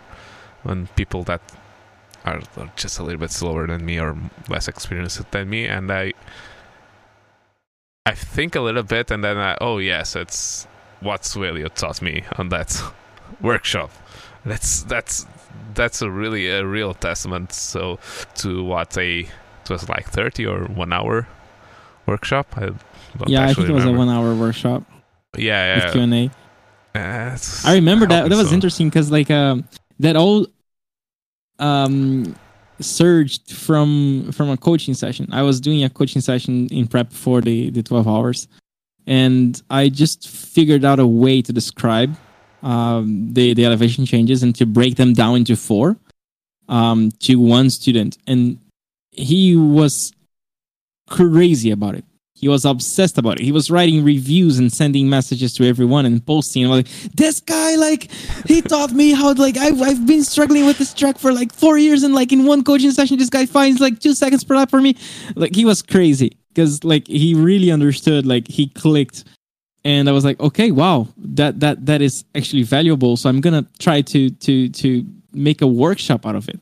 So I did a workshop with fifteen people where I would explain exactly what I explained to him to everyone, and we had many, many, many workshops. Like uh, in one week, awesome. we had three or four that were, were sold out, and a lot of people were just like watching, and everyone was applauding at the end, you know, like because like it was just a, a lucky way that I found to to to explain Bathurst, and awesome, uh, that man. made all the difference. I, I I had never thought about when you go Th- Uh, to the top of the hill, and then you start to come down the hill. You have that, you, you do that really fast left-hander, and then you have that going downhill, um, yeah, right, left, right, and then the left. And the way that it explains the the, the load of the car on the suspension, and uh, more brake pressure and less brake pressure and all that stuff, that was game-changing for me. Really game-changing. Nice. Uh, really, really, yeah, it was awesome, awesome. Uh, and now I have a question for all. Do you th- actually, in real life, did you ever took that into account, like suspension load and having more grip and less grip, uh, uh, or were just your gut feeling and you just had it? You, the suspension loading, yes, in certain cars. Um, Probably the only one that I really drove like that was the T V R Tuscan, so it was very wallowy. yeah, yeah. They, they, they but the the sports car side of things and the bigger cars, the suspension travel isn't as pronounced. It, yeah, you know it's moving. You can feel it, but it's not it's not enough where you can make that much of a difference with it, because you're braking so late anyway. Yeah. And, like, it's almost like you can do these things without thinking about it, right? Because you're feeling everything. Yeah, I mean, I, so when I started racing, this will upset both of you. Or you won't believe it, but when I first started racing, so this would be mid nineties, um, I wasn't allowed to look at the data. Allows? So the engineer who was in, because I it was the family team, but my engineer, who is very old school uh, guy, wouldn't let me look at the data. So basically, we would do the session, and you'd come in and you'd explain old school piece of paper track map, and like you say, you write down what the car's doing on every corner. Exactly. And they would make any changes they think they need to make. Then you go out for the next session. You come in in mid-session and say, car's doing this, it's doing that. And then they would make changes, and you go out and come back. How does it feel? You didn't know what lap times you were doing. None of that. It was, it was this literally, it was all about feel what the car is doing. I said, you can sit there looking at a, in the, you can sit there looking at a laptop all night. It's not going to make you faster. Because you're just starting, you need to let. So, for basically for the first year, that's it. It was just driving and feel. So, like you say, it gets to the point that fifteen years down the line, you just know it's doing it. You don't have to articulate it because it's just there. It's it's muscle memory, but not muscle memory. Just some, just just some extent, I actually like that. I like that. Um. It's too much information. You work on your feel. You don't know. Exactly. You work on your feel and the most like uh, structural parts of your technique before getting into details. Because, I mean, yeah, I, I understand that. I understand that. And it was it was pretty much uh, my engineer. It was old guard, old school way, and it's like, this is how we always did it. This is what you're doing, and. It worked for me. It, it, I'm not going to say it, it was a bad thing. I think it worked well. Because I've always said the one thing with data is you can sit and look at the Motec all day long and you can tell people you need to brake two meters later there. It's a whole different thing to go out on a track and actually do it. Mm-hmm. That's the bit. People spend, sometimes people spend far too much time on data. On stuff that they're not capable of. It, it would be like me now, because I'm still way too new to iRacing and everything. It would like me taking Suellio's Motec and going, right, I need to do this. And you're taking two progressional levels that are so, I can't see the screen, so so different. That it it's not it's not sensible. You know, you're not actually going to learn from it. You need, you need to, like you said, you need to race with faster people, but not unrealistically faster than you. If that makes sense. Yeah, yeah. Something achievable, let's say, in the near yeah, future. The, in the near future, let's yeah, say. And you achieve that goal, and then you decrease the lap time a bit more, and then you pick a new goal. You don't try to find all the time and be on lap record pace in your first hour of having a coach, for example, because that doesn't happen. You've slowly, small mountains, small mountains, and just keep going and going. It's funny that, like, um, well, when I said uh, I figured out I'm a good coach, well, actually, I had experiences before with music that allowed me to understand how brain works and how much information someone is able to process. I remember my first piano lesson that I that I gave to a girlfriend back then. Um, I was I was a good pianist. She was she she played the flute, and after the session, the, the session, the lesson, uh, she was like, "No, you just gave me too much information. I'm completely lost right now." And I was like, "Oh, yeah, I didn't think about that. About how difficult it would be for her. It's not just how much I know about it. It's how much she is going to be able to learn and process uh, from from that hour." And so I never forgot that. Never forgot that. I, now I do not overwhelm the student unless he wants to to to take notes, to record the session, and to go through it after so he can organize it. But if if it's just a, a normal session, I limit it to two, three basic things. And sometimes I want the driver to change a thing that I see in telemetry, but I don't tell that yeah. straight away.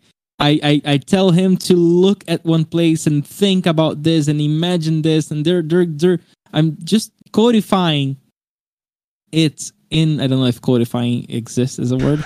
um, I'm, I'm creating a code, a, a message, and the driver processes the, ma- the metaphor, the analogy. He tries something, feeling or thinking about that, and then I see the change in the telemetry.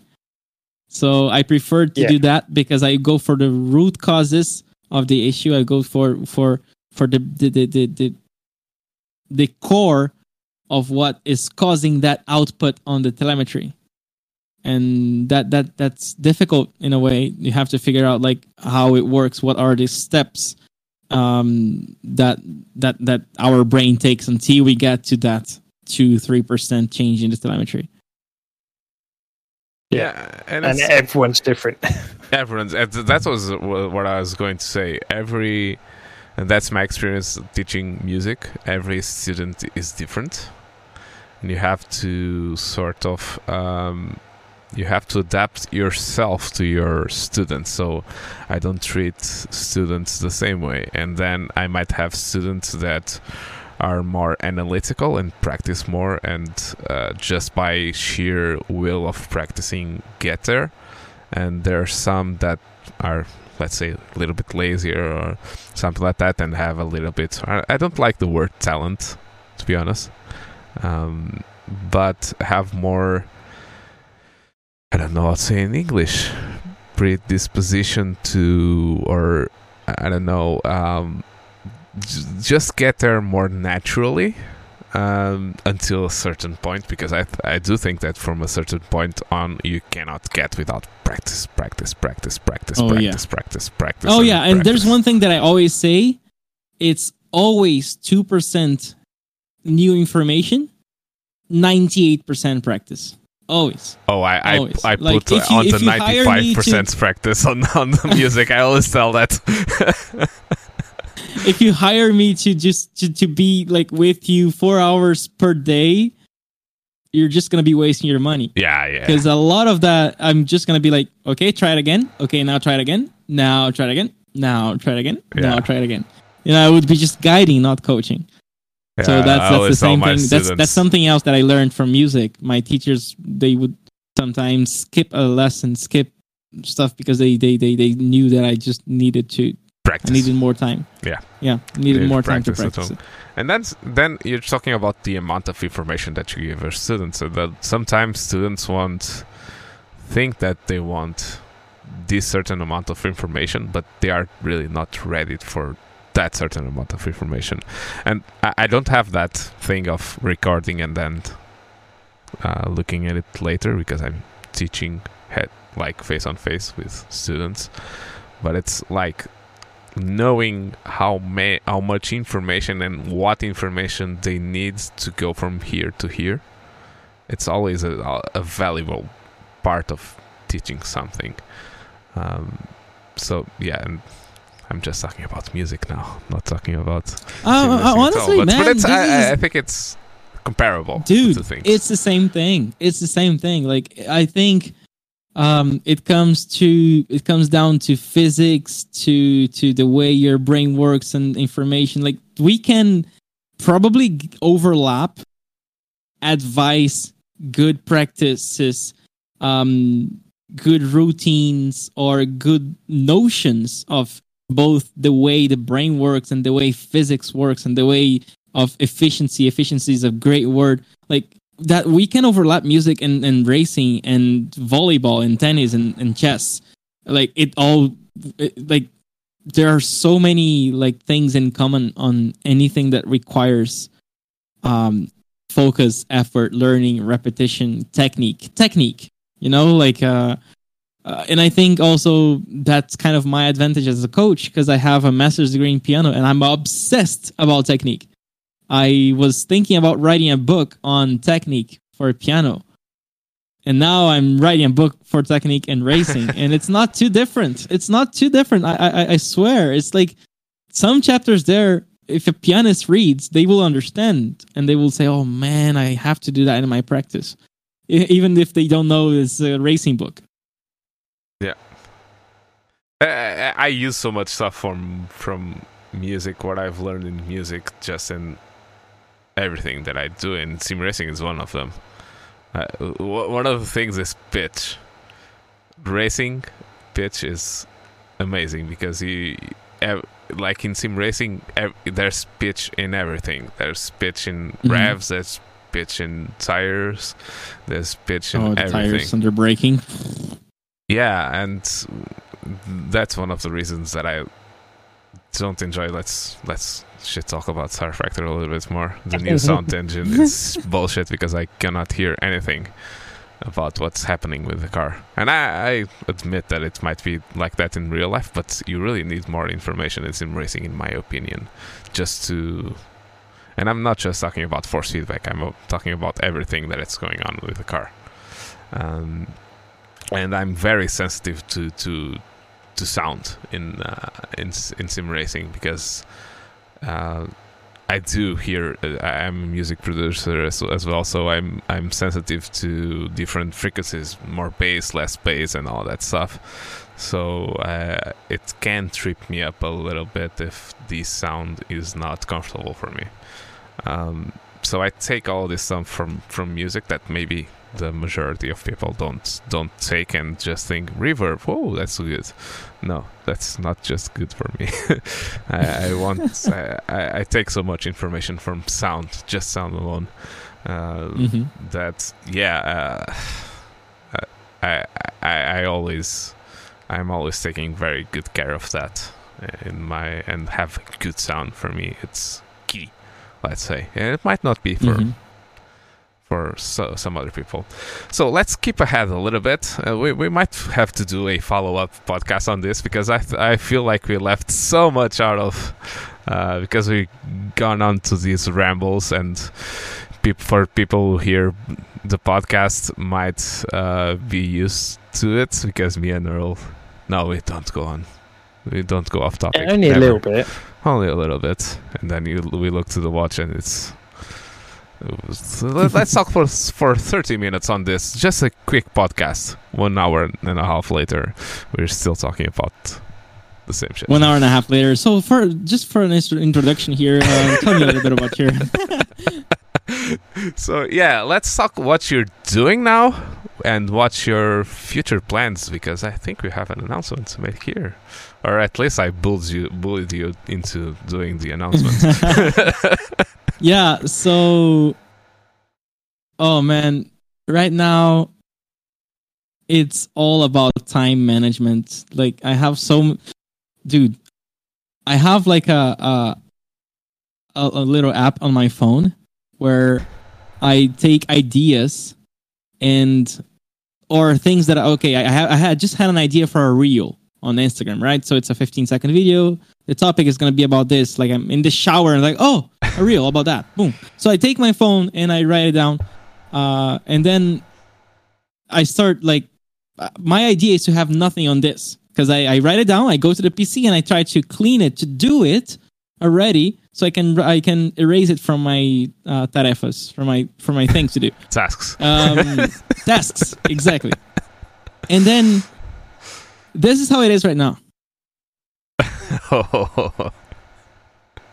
These are all ideas, content, chapters on my book, episodes for the podcast, um, episodes for my YouTube stuff, and coaching sessions to edit, to post. Um, just any idea is there. And I wish I could have forty-eight hours per day to do it. Because right now, since I woke up, I am working. I, I was reading, I'm reading uh, Ultimate Speed Secrets right now from Ross I Bentley to, to use as to a, yeah, it's a good one, uh, to, to use as a reference for my book. I'm basically studying every other motorsports book to understand their, their structure, to understand what topics I should or should not talk about on my book. Uh, it, writing a book is a two year minimum uh, thing. And I am taking my time because I want it to be good. I want it to be like reference. Um, so I'm doing that, and I have to write it down. So I take one hour to write down like, uh, I don't know, eight hundred, one thousand words, which is not a lot. Um, so I'm reading, I'm doing that, and then I'm editing, but I have to practice because I have a league race. It's like a lot of stuff, but I will try to, to, to summarize what I'm doing right now. I'm doing Porsche Canada series. The, the qualifying session starts next week, the qualifying uh, stage. And then the, the, the championship will be around three months. I'm also participating in a Brazilian league called uh, Koi Porsche Cup, something like that, uh, from I R B, which is which has like the best drivers in Brazil. So that's helping me a lot. I'm trying to stream on Twitch, practicing with the Porsche Cup and trying to go to nine K to be able to to prepare myself both for the league and for the Porsche Canada Series. And I am looking for sponsors for my real-life motorsports uh, season. I'm going to race in the same championship that I did last year, and this time I hope, hopefully, will be more competitive. So this is more or less what I'm doing. Of course, there's coaching. So right, right after this, here I'm going to go coach.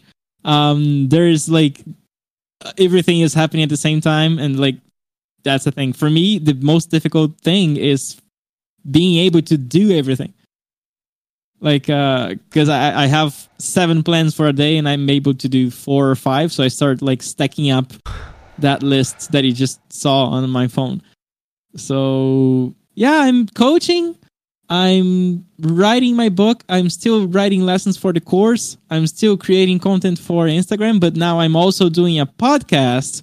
Uh, it's still not released, uh, but I, I'm, I'm hopefully doing probably like an episode per week or so. Let's see how it's gonna be, if I'm gonna be able to to to to to do it. I'm also creating now more and more videos on YouTube because I want to have a bigger uh, long-term um, long format content platform that I don't have. I'm stuck with uh, Instagram for now, uh, and that's it. And I'm trying to drive well, which is the last priority. Many things to do, and we actually have are going to give you a little bit of a snippet of what you can actually expect in the podcast, because we're actually I'm trying at least trying to, to help Suellio with this, and it's very good. So bear in mind, this is unedited, like really unedited. Still some stuff to do. I still have some suggestions to give to Suellio. We're still talking about this in the background, but it's just a little bit of a snippet of what you can expect. Welcome to the Drive to Win podcast. This is the very first episode. This is the first time I press record. For this first episode, I'm just going to introduce a little bit of what this podcast is going to be. First of all, I'm going to talk a lot about driving technique. As you guys may already know, I'm obsessed about racing technique. I'm obsessed about how to get faster and how to, you know, just get better at your hobby or at your career. For this first episode, actually, it's funny that twenty twenty-three is just starting and I am quite obsessed with one word called efficiency. I've been practicing right now with a new teammate. I just joined a new team called Texaco Esports by Tony Canaan. And one of the drivers there, Gustavo Ariel, he is one of the best drivers in the world. By the time I'm recording this podcast... Okay, I don't know if you Ooh. wanted every information of that part on here. But yeah, that's a little bit of a snippet. And it's actually seventeen minutes about that. And it's very good. I've I'm lucky one. I've listened to it all. uh, uh, so yeah, that's going to be a very nice project for you, I think. Um, le- and let's see where this goes. You you have your you know you have full support of the Bump Draft and Pray uh, family, let's say, for anything that you need and you want to do in the podcasting world. Our us being thank you so much, man. Magnets of. We we're we're really big. Don't don't don't go look at our numbers, but we're really big. So yeah, thank, thank you, you very much for coming.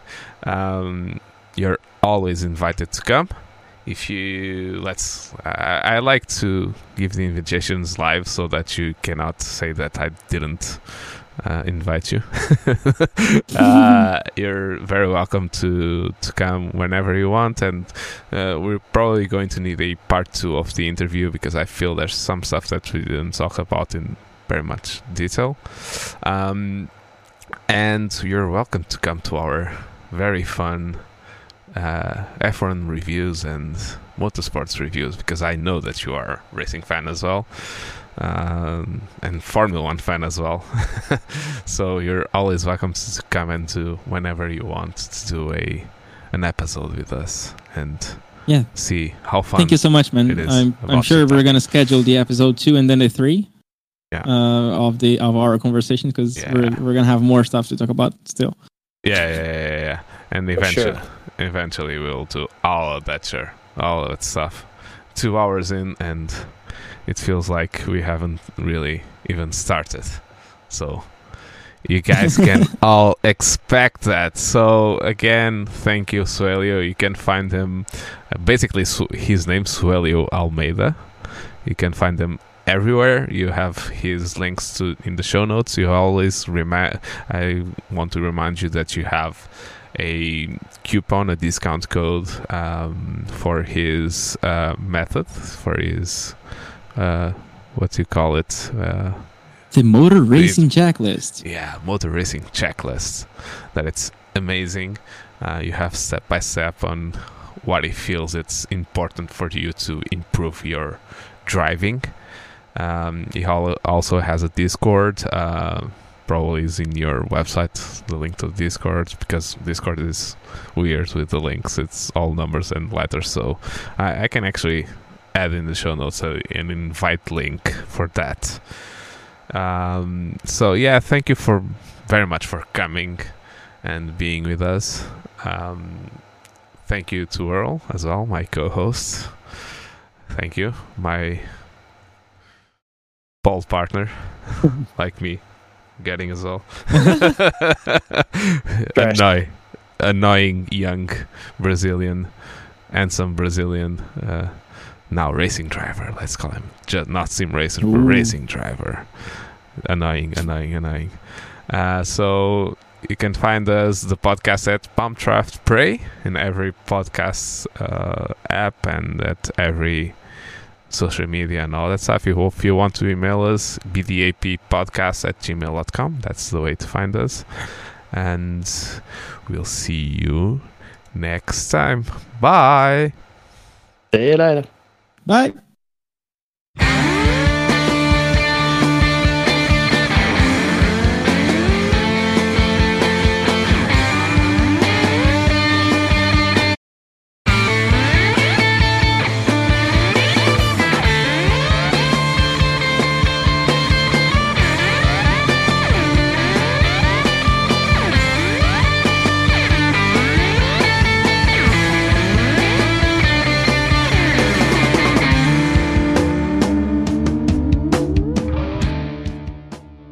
Draft and Pray is an independent podcast, and the music was by Letting Punks Know.